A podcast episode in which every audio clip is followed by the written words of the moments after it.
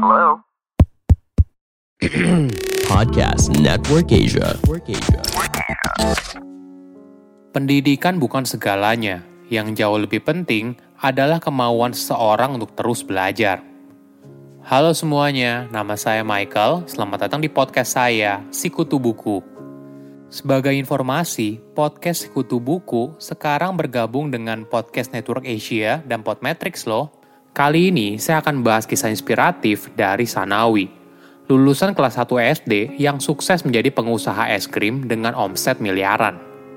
Sebelum kita mulai, buat kalian yang mau support podcast ini agar terus berkarya, caranya gampang banget. Kalian cukup klik follow. Dukungan kalian membantu banget supaya kita bisa rutin posting dan bersama-sama belajar di podcast ini. Sanawi lahir pada tahun 1974 di Blora, Jawa Tengah. Dia berasal dari keluarga yang kurang mampu, ayahnya merupakan pengembala sapi. Karena keterbatasan ekonomi, Sanawi tidak bisa melanjutkan pendidikan. Bahkan, dia juga tidak bisa baca dan tulis. Dari kecil hingga remaja, Sanawi mengikuti jejak orang tuanya untuk mengembala sapi milik tetangga. Di kampung, dirinya dianggap sebagai pemuda yang tidak punya masa depan yang cerah. Namun hal ini tidak mengecilkan semangat dirinya untuk merubah nasib. Sanawi bercerita Ketika usianya 16 tahun, dia diminta orang tuanya untuk merantau ke Jakarta. Bermodal uang 7.500 dari hasil jualan ketela, Sanawi berangkat dengan tetangganya untuk merantau. Namun sayangnya, dirinya terpaksa harus pulang lagi karena tetangganya justru meninggalkan dia sendirian di terminal. Inilah yang buat Sanawi kembali pulang sambil menangis. Dia beranggapan tetangganya meninggalkan dia sendirian karena Sanawi sebagai orang yang paling miskin dan jelek sendiri. Pengalaman buruk ditinggal di terminal tidak menyurutkan semangat Sanawi untuk mengubah nasib. Kali ini, dia bertekad untuk pergi ke Jakarta lagi sendirian. Sanawi lalu tiba di Jakarta dan turun di terminal bus Pulau Gadung. Dia bersedia bekerja apa saja untuk merubah nasib. Awalnya, Sanawi berusaha mencari kerja menjadi kuli bangunan. Namun sayangnya tidak mudah. Dia pun terus berjuang dan tidak patah semangat. Sanawi lalu berkeliling di kompleks perumahan sambil berteriak rongcat, rongcat. Hal ini lalu membuat orang lain jadi penasaran, apa yang diteriakkan oleh Sanawi. Ternyata artinya pemborong cat. Jadi, dia menawarkan jasa untuk mengecat rumah secara borongan. Hidup yang dijalani oleh Sanawi di ibu kota juga cukup berat. Dia sering kali tidur di taman, di emperan toko, dan sebagainya. Namun, semua ini tidak membuatnya menyerah pilihan yang terbatas mendorong Sanawi untuk bekerja lebih giat lagi setiap harinya. Pada tahun 2006, Sanawi pindah ke Samarinda bersama teman-teman proyeknya. Setahun di sana, hidupnya tidak ada perubahan yang signifikan. Dia pun terpikir untuk mencari penghasilan tambahan. Ketika mencari peluang bisnis, Sanawi bertemu dengan temannya yang berjualan es krim. Dia pun menawarkan diri untuk ikut berjualan. Sanawi mengumpulkan modal dari pinjaman temannya sebesar Rp60.000. Setiap hari, dia pergi berkeliling dengan sepeda untuk menjual es krim buatan salah satu merek ternama dengan harga Rp1.000. Perjalanan Sanawi berjualan dari rumah ke rumah ternyata membuahkan hasil. Walaupun sering juga dia diusir oleh orang tua yang tidak mau anaknya membeli es krim. Dalam sehari, Sanawi berhasil mengantongi keuntungan sebesar Rp150.000. Kenyataan ini baru membuat dia sadar kalau berjualan es krim sangat menjanjikan. Dia pun semakin bersemangat. Dengan hidup sangat hemat, Sanawi mengumpulkan uang sedikit demi sedikit. Bahkan saat itu, dia punya prinsip kalau pantang makan sebelum laku. Sanawi pun akhirnya berhasil membeli motor dan mobil untuk penunjang usahanya. Namun tidak berhenti sampai di situ, dia pun tetap belajar cara berbisnis. Sanawi punya prinsip kalau mau kaya, harus bergaul dengan orang yang kaya. Itulah yang dirinya lakukan. Sanawi berusaha berbaur dengan para pedagang es krim yang sukses. Dari situ, Sanawi belajar untuk mengembangkan potensi bisnis es krim. Dia tidak hanya berjualan sendirian, namun Sanawi juga berusaha untuk membangun jaringan penjualan es krim. Lalu, dia pun membujuk teman sesama kuli bangunan untuk beralih profesi. Sanawi menjanjikan kalau berjualan es krim lebih menguntungkan. Hal inilah yang membuat dirinya tidak lagi jadi pedagang es krim sendirian. Namun, dia menjadi distributor es krim bagi rekan-rekannya yang lain. Tentu saja, Saat itu kendala utama adalah modal.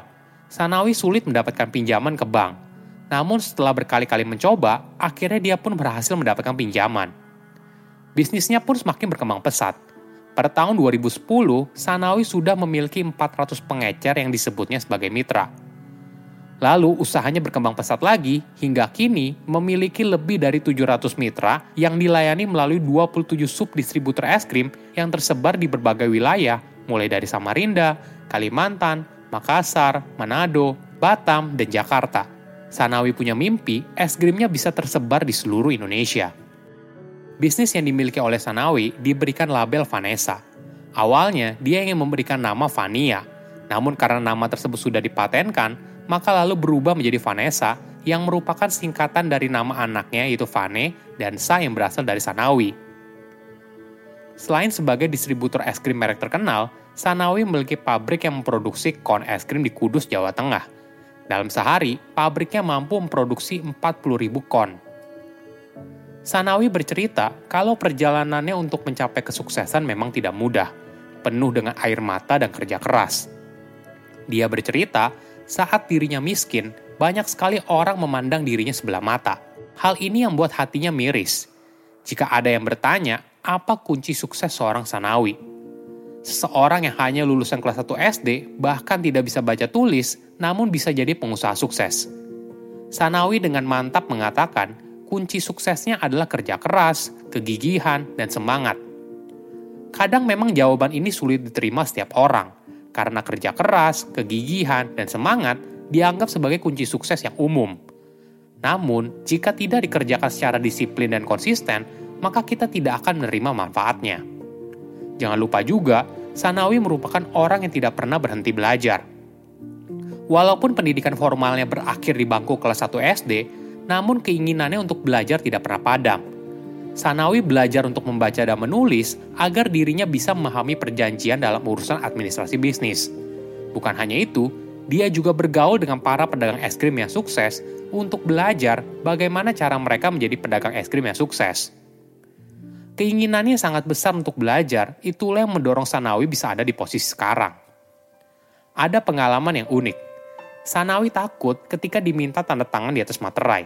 Maklum saja, pendidikan yang terbatas membuat dirinya banyak mendapat informasi yang kurang tepat. Mulai dari ditakut-takuti, kalau dirinya bisa dipenjara karena ditipu orang lain dan sebagainya. Ini merupakan tantangan ketika bisnisnya semakin besar, misalnya dari segi administrasi. Apalagi di salah satu bisnis Sanawi yang bergerak di jasa sewa menyewa kontainer. Dia harus berurusan dengan surat perjanjian, entah perjanjian sewa atau beli. Sanawi saat itu tidak bisa baca tulis, namun kenyataan ini tidak membuat dia patah semangat.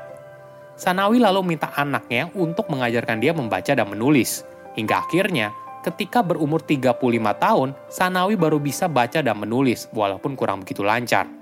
Nasib setiap orang memang tidak ada yang tahu. Sanawi tidak pernah membayangkan dirinya bisa sukses menjadi pengusaha es krim dengan omset miliaran setiap bulan. Dari tukang es krim keliling, kini Sanawi memiliki berbagai bisnis di Samarinda, mulai dari distributor es krim, minimarket, sewa kontainer, hingga jualan bebek dan ayam beku. Nasib orang tidak ada yang tahu. Kerja keras dan semangat belajar terus-menerus akan mengubah nasib. Saya undur diri, jangan lupa follow podcast Sikutu Buku. Bye-bye. Pandangan dan opini yang disampaikan oleh kreator podcast, host, dan tamu tidak mencerminkan kebijakan resmi dan bagian dari podcast Network Asia.